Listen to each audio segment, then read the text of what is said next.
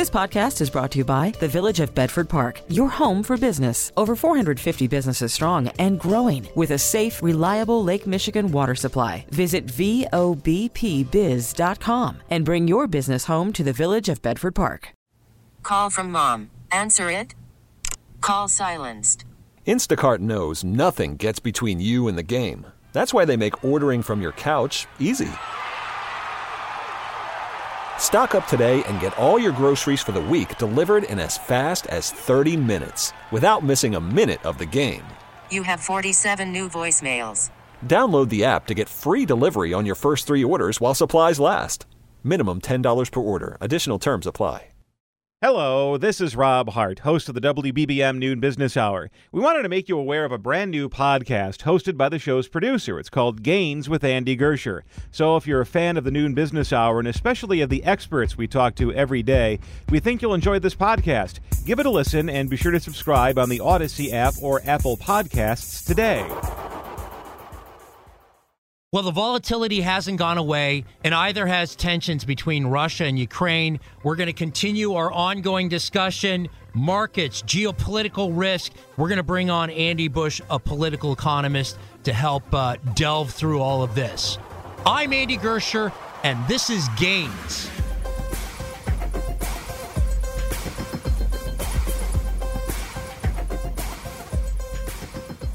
So, as I mentioned in the lead, we're bringing on Andrew Busch, uh, former chief markets intelligence officer at the Commodity Futures Trading Commission and economist at andrewbusch.com. Andy, always great to have you on the Gains podcast. Uh, it's been about maybe six weeks since we last had you on. Wow, how things have changed. A lot has happened since then. Markets have gotten really volatile, and uh, things in Russia and Ukraine have heated up in a big way. What's your take on the things that have popped up since we last spoke? Wow. I mean, it seems like years ago, doesn't it? I mean, there has been so much going on. Uh, let's start with the Federal Reserve. Obviously, that's one of the biggest things that's been going on uh, because of the CPI and the PPI numbers that we've had out recently, uh, much higher than expected. Um, the inflation looks to be endemic. It, it, it's not just in automobiles or food or energy, it's spreading out to other parts of the economy. Um, when you think about commodities overall, there's just not enough supply.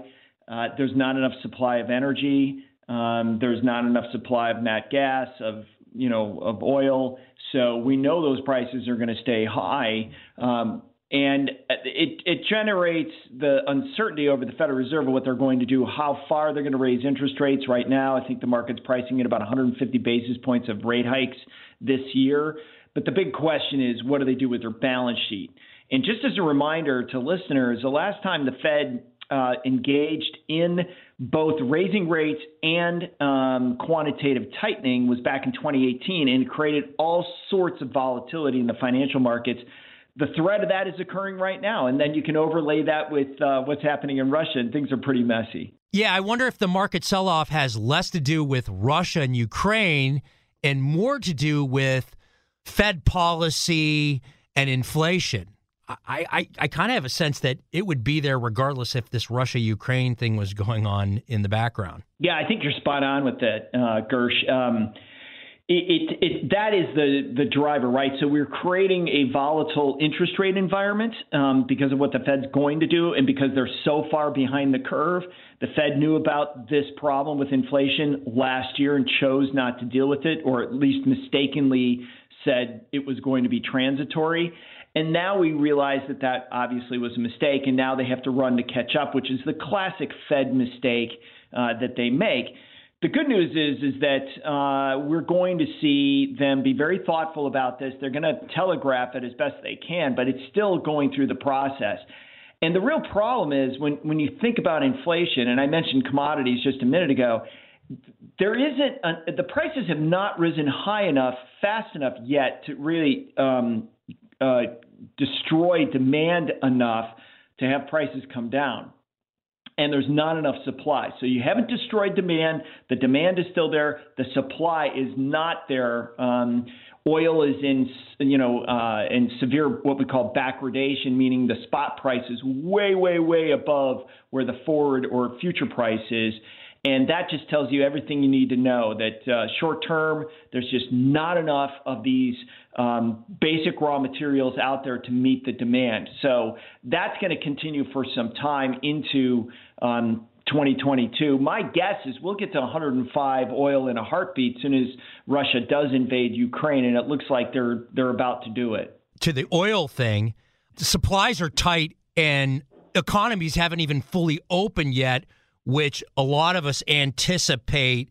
You know, with us living with COVID and, and, and learning how to deal with it as economies open up, and we're already in a tight supply. Just think as the demand increases as well, it begs to make the point why is the Fed gotten so behind this and I'm surprised they haven't moved on it already. They should hit us right away with a 50 basis points and and uh, you know get aggressive on this now. I mean anybody who knows anything about Fed policy, it's about those initial moves uh, to you know set the trajectory of where things are going. I mean your thoughts on that?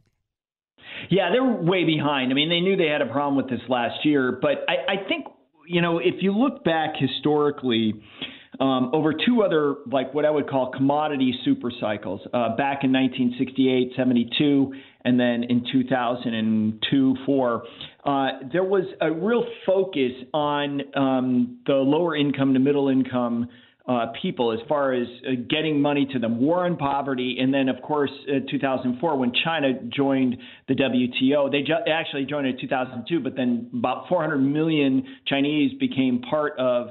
Uh, you know, they move from poverty into middle income, and so it, it, it's uh, commodities are demand driven. They're not financial flow driven like equities, right? So there's a level of demand that you get from lower income and middle income workers that um, overwhelms anybody and anything that would happen at the upper income levels. So they're the people who spend the most money on oil and gasoline, food, and so on. And so as um, the United States and the rest of the world pumped a lot of money into um, the economy, and it's specifically focused on on getting dollars or money into people's hands, lower income, middle income workers um, there was a focus on income inequality to make sure that those people who had not gotten money in the past were were taken care of.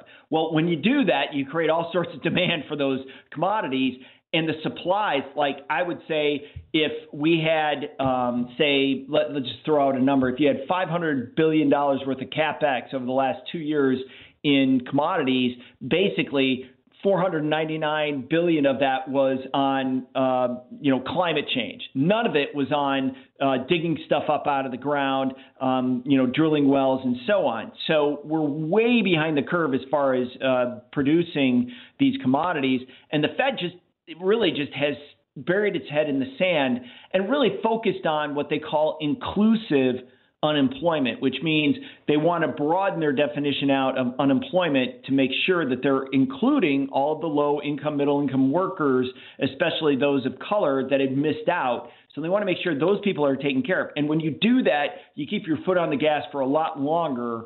And because of that, eventually you end up hurting those people because when you create inflation, they're the ones who are hurt the most. So right. it's, and it's, a strange it, world, Andy. It hits them where it hits them at food and energy. Yeah. And, yeah, and housing. And, and, housing. and housing, yes. You know, just back to the energy aspect of this as well, which is a component to the Russia Ukraine thing, um, really shot ourselves in the foot on the energy front over the last nine months.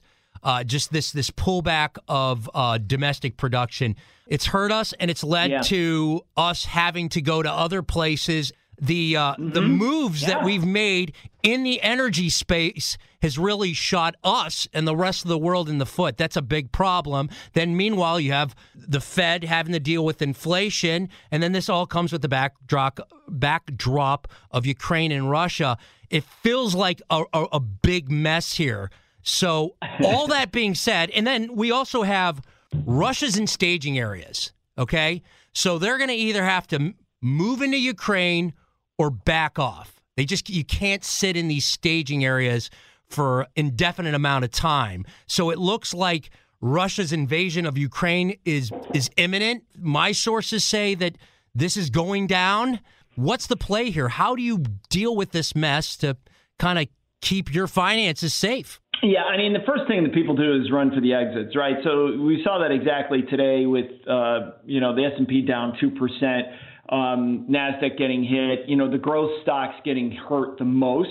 Um, where you can park your money in is, you know, the typical safe plays, which is U.S. Treasury. So we saw those rally. Uh, I, I, the two-year was over 203. Now it's down to 197. So we saw that on the 10-year. Um, you saw uh, people moving into utility stocks. Uh, so, so we know that's um, another play. Uh, moving to cash is another way of doing it. Um, and so we're going to have to see how this plays out. I mean, it, when you have an event like a war, um, you know, it's been a while since, uh, you know, it's been a while since, it's been since like World War II, since we've had Russian troops uh, move physically on the ground as opposed to what happened in Crimea. Uh, and so when you start to extrapolate back off of that, why does that matter for people here in the United States? It matters because it's it's a small jump from the Ukraine, which had been kind of a buffer to the Baltic states, to Hungary, to Czechoslovakia, and to obviously uh, Europe. So we don't know how far uh, Putin wants to go with this and what the repercussions are going to be. And that's the thing that we don't know. Will there be cyber warfare that could get outside of uh, Russia and the Ukraine, like Stuxnet did uh, with uh, Israel and Iran? Um, are there going to be uh, sanctions that are going to hurt uh, the flow of technology? Are there going to be uh, sanctions that um, hurt Russia and China at the same time? Um, these these are things we don't know. I mean, the, the Europeans and um, uh, the U.S. have been uh, putting out a lot of rhetoric about what they're going to do. You know, a lot of economic sanctions things but um, it's rhetoric until they actually have to do something when and if Russia invades. So it just it, there's a lot of unknowns. Again, just to come back full circle, when there's uncertainty in the markets, typically people pull money off the table when it comes to risky assets. So uh, mm-hmm. you're a political economist. Um, right. You know, as I'm, a, I'm an economic futurist, Andy. That's what I am. An yeah, economic there, futurist. There you go. Even better. But uh, if Russia doesn't move in here, I kind of sense that Putin kind of likes the attention. Nobody's talked about Russia, or nobody was talking about Russia six months ago. You have world leader after world leader meeting with Putin. Uh, we've been seeing it all week. And uh, yeah. I, I, often wonder if. For him, it's you know you're getting a little attention. You know, you're using this as as a negotiating uh, power. Um, what's your take from a, a political aspect here? I I think, um, of course, he would like that, but really. Putin wants to put the, the band back together. He, he's trying to reclaim Mother Russia or Mother Soviet Union, I should say, and and and that's been his. It, it appears to be that's been his game plan all along. I mean, he he wants the Ukraine, um, and he. I, I don't know. There's anything that we could do, uh, meaning all of the nations, to stop him if he rolls in there. Uh, it will. We can make it extraordinarily expensive. Um, and there's even talk of shutting down uh, SWIFT payments for the Russian banks. I don't think that's going to happen because that would be an extreme measure for the. It, it would really hurt Russia uh, in a way that they would not likely recover, and they would probably become more volatile. So what we want to do is we want to have Putin come back to the negotiating table and stop what he's doing. Uh, and get him to understand that these type of military actions will be very expensive for him personally. Um, one of the things the United States has is is they know pretty much where here all of his wealth is and where it's all stashed in what parts of the world. So why not you know personally sanction him, hold on to his assets, and start there? I, I, that would be a fun thing to, to to see how that plays out. Putin may like um, being uh, held uh, higher in higher esteem uh, to the Russian people uh, that would be a good thing for him, considering that um, their livelihood, their uh, living standards have been going down. Um, they dealt with COVID very, very poorly. They dealt with HIV even worse. So um, they've got a lot of health issues there. So if this is something that maybe internally there's something that we don't know that's going on that's weakening his position, and this is a move to strengthen himself uh, through the conflict. That would be an interesting uh, theory. I, I, think that would be fun to find out. Uh, do you th- see him going all the way to Kiev or uh, picking up some maybe Ukrainian regions that are more uh, Russian leaning? It's hard to say at this point. Um, to, to, to take Kiev, it's it's a mess when you get into a major city to try to take it over uh, militarily. I mean, resistance to that is fierce.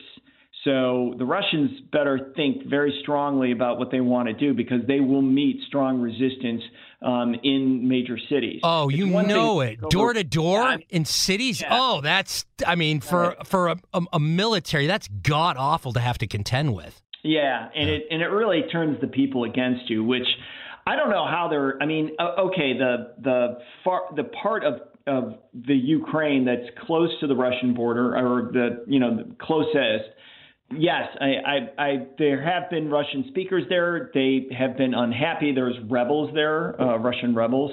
Um, so we know that that is part of what's it exists out there. You know, the closer you get towards Western Europe, I don't think it's the same case. I'm not an expert in that. No, no, not I, at all. Like that's a big point. Like as soon as you get to Kiev and then towards, well, they've gotten a little more taste of Europe uh, of Western Europe, it, it, it, it is just the opposite. It leans toward the NATO nations.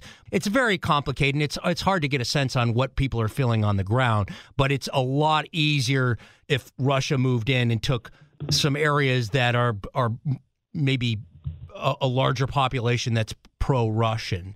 Um, mm-hmm. It'll be. Well, just I want to circle. I just want to circle this back to the financial markets because um, you asked me like, what does one do? Well, if you're aggressive, um, you know, you can sell and then you can look to buy lower, but you could also buy commodities and you can buy energy um, because that is going to be a problem. Um, and, and, you're going to see energy prices spike uh, on this or have seen it to some extent in anticipation of it. But that's where you could hurt Russia the most. And I don't know. I I, I'm very circumspect that that Germany will stand up to Russia because it's a little bit of mutual assured destruction. If Germany would cut off the flow of natural gas to uh, that country, oh, it would hurt. Yeah. It would hurt the Russians, but it would really hurt them. Yeah, uh, significantly. That's, that's why Germany's the X factor in this. Uh, I mean, there's a lot, a lot to it. I mean, including the pipeline and energy, and you know, part of it's how Germany mismanaged their energy program, and now they're kind of put in a spot. Plus, they've always had a, a history of more apt to work with Russia than some other European nations. So Germany really is the big X factor there. So let's hold the conversation right here for a second. Uh, hey, be sure to subscribe, follow, and leave us a five star review on Apple Podcasts. And then, as always, subscribe and turn on those notifications so you know when a new episode drops. We drop Gains episodes on Tuesdays and Thursdays. All right, we're going to continue our conversation with Andy Busch right on the other side of the break. Call from mom. Answer it. Call silenced. Instacart knows nothing gets between you and the game. That's why they make ordering from your couch easy. Stock up today and get all your groceries for the week delivered in as fast as 30 minutes without missing a minute of the game. You have 47 new voicemails. Download the app to get free delivery on your first three orders while supplies last. Minimum $10 per order. Additional terms apply. Hiring for your small business? If you're not looking for professionals on LinkedIn, you're looking in the wrong place. That's like looking for your car keys in a fish tank. LinkedIn helps you hire professionals you can't find anywhere else, even those who aren't actively searching for a new job but might be open to the perfect role. In a given month, over 70% of LinkedIn users don't even visit other leading job sites. So start looking in the right place. With LinkedIn, you can hire professionals like a professional. Post your free job on linkedin.com slash recommend today. We get it. Attention spans just aren't what they used to be. Heads in social media and eyes on Netflix. But what do people do with their ears? Well, for one, they're listening to audio. Americans spend 4.4 hours with audio every day. Oh, and you want the proof? Well, you just sat through this ad that's now approaching 30 seconds. What could you say to a potential customer in 30 seconds? Let Audacy put together a media plan tailor made for your unique marketing needs. Advertise with Audacy. Visit ads.audacy.com. All right, we're back with Andrew Busch, former Chief Markets Intelligence Officer at the Commodity Futures Trading Commission and economist at andrewbusch.com. I think, uh, Andy, one of the key points I want to make here is military incidents like this don't have a long term impact on the U.S. economy or U.S. financial markets. So that's an important point to make here. We often don't see a real long term impact to these type of events. Yeah, I mean, this is short term trading stuff. Uh, like, if you're an investor, which is vastly different from short term trading, having been a currency trader for a large part of my career, I can tell you those two things are very, very different. Um, I think you have to look at uh, situations like um, what we have with the instability with the Fed that the Federal Reserve is creating through monetary policy, and then the instability that's occurring in Russia um, it, it just, I think what's happening in Russia is emblematic of how an event can have an outsized effect on the financial markets because we're in a situation of which the Fed's already creating the uncertainty and already creating the instability. So anything that comes along exacerbates it. So that's that's the environment we're in right now. What does that mean for investors? Well, it could mean that you want to take some money off the table for sure. Um, you you could try to buy some stuff that's a little bit lower, uh, but I would say this: like we're going to be volatile. Uh, you know, it's, it's great for trading. It's not great for investing per se, but it doesn't mean that we can't continue to see stocks appreciate in value going forward, even with higher interest rates in, a, in an unstable world. Um, I, I think we're I don't want to put a date on it, but I'd say we're three to five years uh, from a, a major recession in the United States because there's still so much money flowing from the federal government into the economy. And if you think about it, I mean, overall, interest rates are still darn low, Andy. I mean, it's not like they're zooming out of control. I mean, yes, they're up a little bit, but compared to where we were in you know 2015, I mean, really? I mean, this is this is still a borrower's paradise in the sense of uh, interest rates are relatively low to where we've been historically.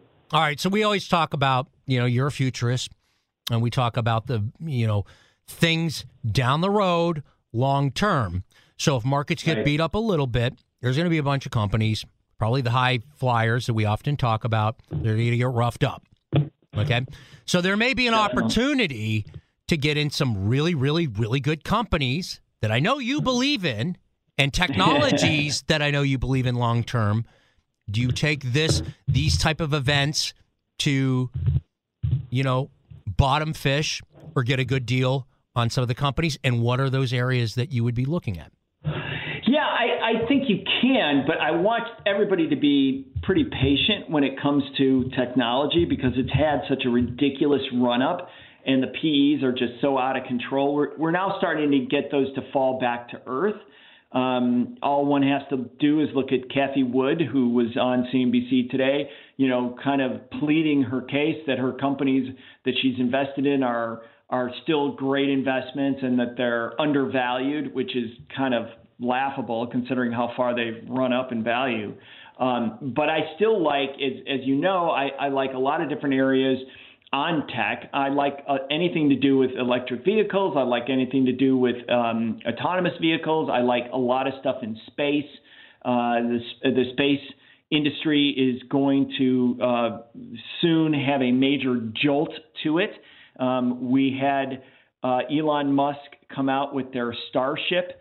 If you have not seen what this thing is and what it means for um, the uh, space sector, I, I beg you to start taking a look at this because it's, you know, I hate to use say game changer, but the fact that it's cheap, reusable, and really, really big means you can get a ton more stuff up in space fast. So that is a sector I really like. And, and I've said that before. Um, if we're looking further out, like why do I think, you know, three to five years down the road we're going to have a nasty recession? Well, I think some of that has to do with what's going on in the U.S. government, and that has to do with the social services programs that are about to run out of money and go bankrupt. And why is that important? Because that means the U.S. government actually has to borrow more money and issue more debt to pay for Social Security or pay for name your um, you know disability benefits, Social Social Security disability. I mean Medicare. Um, those are the things that are running out of money. These trust funds, and and that will change the dynamic of issuance out of the Treasury, which means more supply means lower price, higher yields. That's where I think the U.S. can really get tripped up in about three to four years' time to pick up though the point that you made earlier, which is is really important, I think. Yes, a, a lot of these high flyers have come off a lot. I mean, we saw Meta, aka Facebook. Yeah. Um, I, I know a lot of people who, when they had that initial decline, you know, they got hit like twenty percent plus. Um, sure. It's even down from from there. You know, you're looking yeah. at Meta at two hundred. So that kind of speaks where you see these these drops. That doesn't mean that there isn't more to go. Uh, another one that right. kind of caught my eye that was just recently was Roblox, which was down. Oh yeah, yeah, like twenty wow. percent uh, in, in a very short amount of time after earnings. You know, there's people fishing around there, and I mean that's barely that's barely popped up at all. So just, yeah. I mean, just because tech is selling off and it, it looks cheaper compared to what it was even a couple days ago, there may be more room to go as well. And you kind of spoke to that. As an investor myself, like what I try to do is come up with an overall game plan of what I want exposure to. And then I try to say to myself, okay, like how much money do I have dedicated to that particular sector? And then how do I break it down for the companies within that sector? And so what I try to do is not get, you know, too freaked out by, you know, a- after I bought some and then it drops a lot. It makes me a little hesitant, but what I try to do is go, okay, um, it's this date per month or this time in the quarter where I have a little flexibility of when I want to buy, but I got it. I got to put some money to work. This is when I'm going to do it. So I try to be consistent and not miss out. Um, I, I've made mistakes as an investor. There's times where I've held off buying something in a quarter, and of course, that was the worst thing to do because it turned around and went up. Um, I will tell you one of the hardest things I've ever had to do recently was I had a block of money, a block of cash that I, I know I wanted to put to work.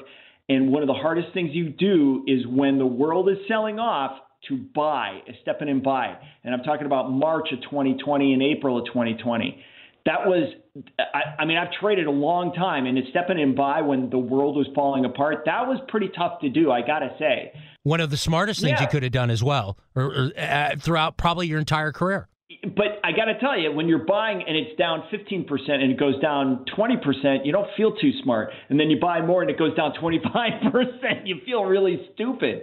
But you have to stick to the game plan. Um, and that's what I implore people to do.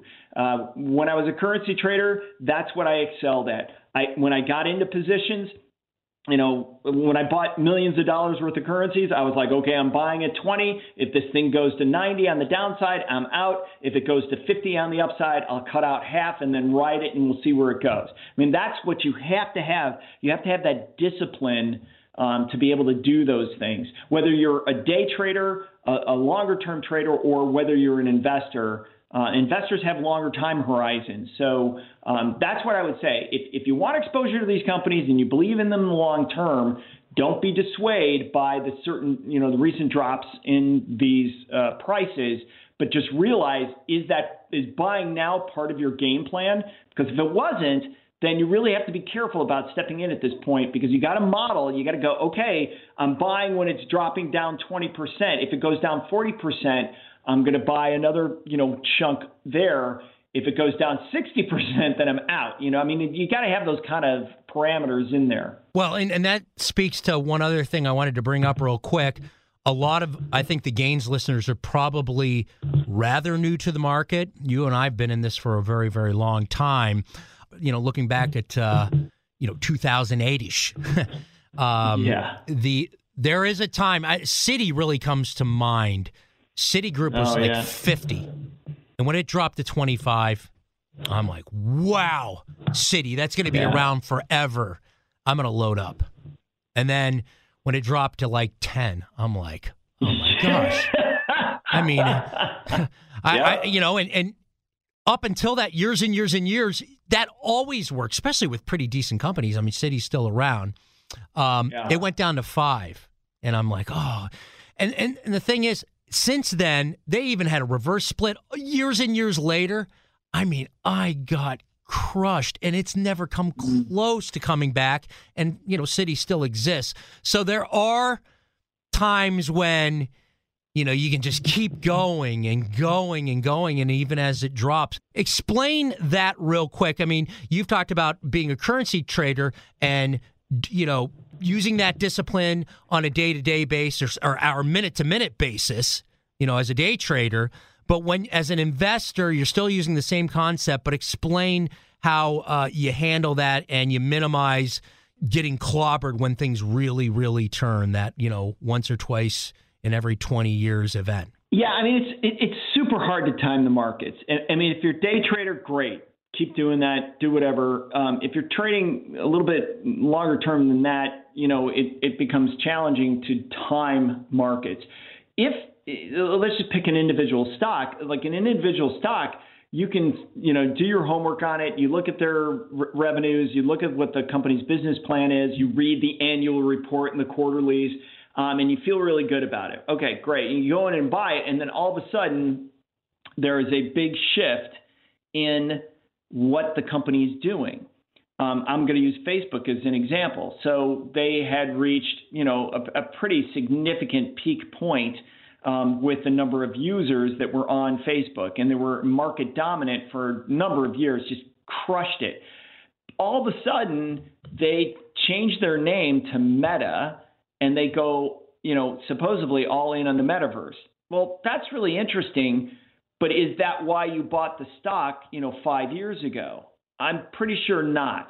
Um, and it's pretty rare that you can get a leader that you believe in. Uh, let's put Elon Musk in a special little place uh, because there's so few people like him that decides to change the entire direction of the company per se uh, into a new area that's completely untested. Well, that's when you have to say, okay, look, when the stock dropped 20% and it missed on its earnings, you know, there's a there's something going on here that either I don't understand or they've really changed their business model that is not why I bought the company in the first place. I got to get out of this. Um, th- those are good. Go, those are good things to do as far as an investor goes. You can change your mind on these things. It's important to to really take a look at what's going on. Now, there's other times where, and I'll use Volkswagen as an example, um, where they had the whole CO2 scandal, right?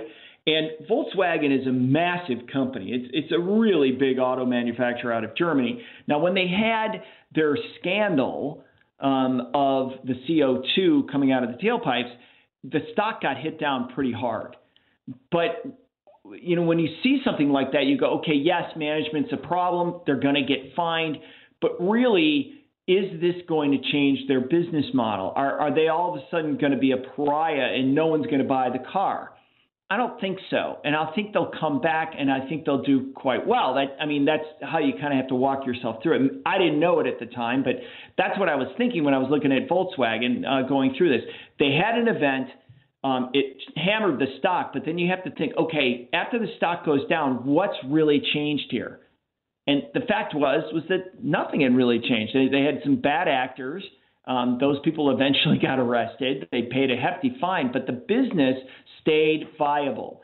And those are just two examples of where you could own a company, you could get smoked on it, like when it drops.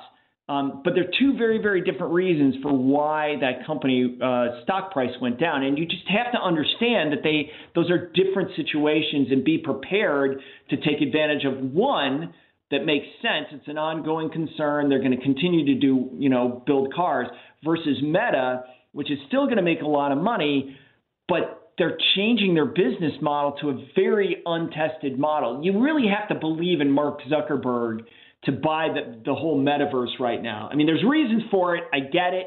but how many years away are this from you from where Meta can actually generate the profits it did as Facebook? I would say a long time. So, you know, that's what you're dealing with on a short term basis when you're looking at uh, a stock that had fallen significantly. It could fall additional to it because it's changed its business model. Well, and they got caught up in, uh, you know, right when they announced the Meta thing.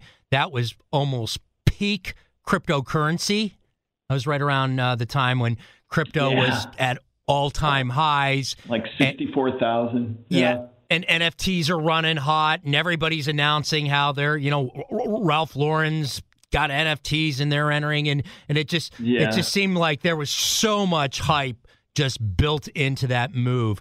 Um, as we wrap up the Gains podcast today, and I, I know there's just a lot going on, and it's hard to really get clarity until we see a couple things happen here as far as you know your next move. And i mean there really is a lot of uncertainty. So what's your parting shots for today's gains podcast?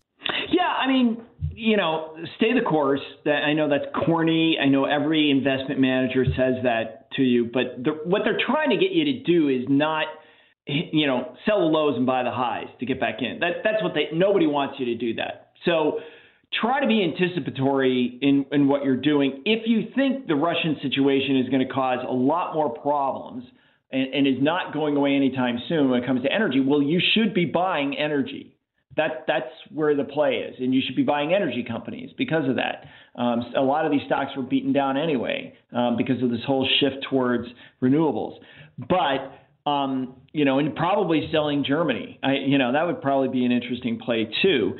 Uh, so, but but that's the parting shot. It's like, you know, when you see things start to develop, make a game plan before the event occurs, so that when the event does occur, you're you're either positioned for it or you're waiting for something to happen where you're going like, I want exposure as this market sells off. I'm going to buy more when it goes down. So just have a game plan. Just don't be reacting to the headlines. That's my parting shot.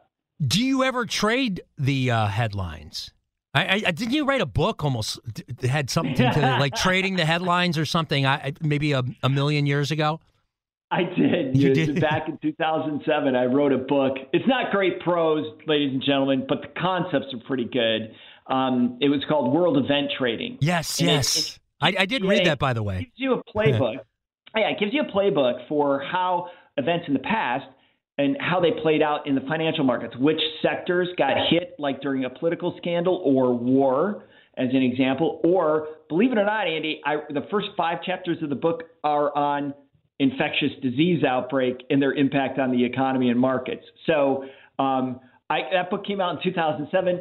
Nobody read it because that was the global financial crisis, right?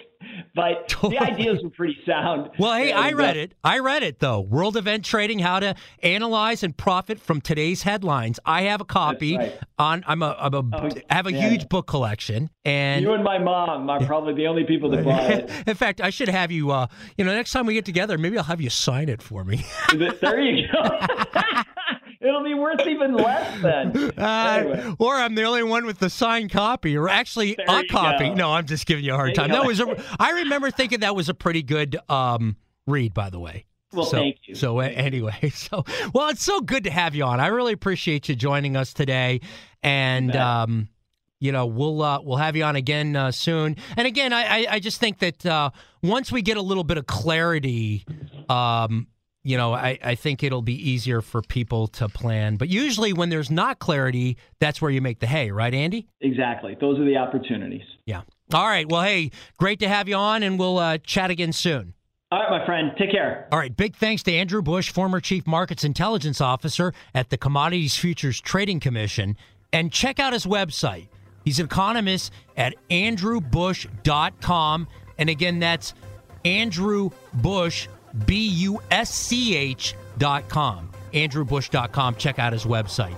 And as always, hey, be sure to subscribe, follow, leave us a five star review on Apple Podcasts. And as always, subscribe and turn on those notifications so you know when a new episode drops. We are back on Tuesday, and I look forward to seeing you then.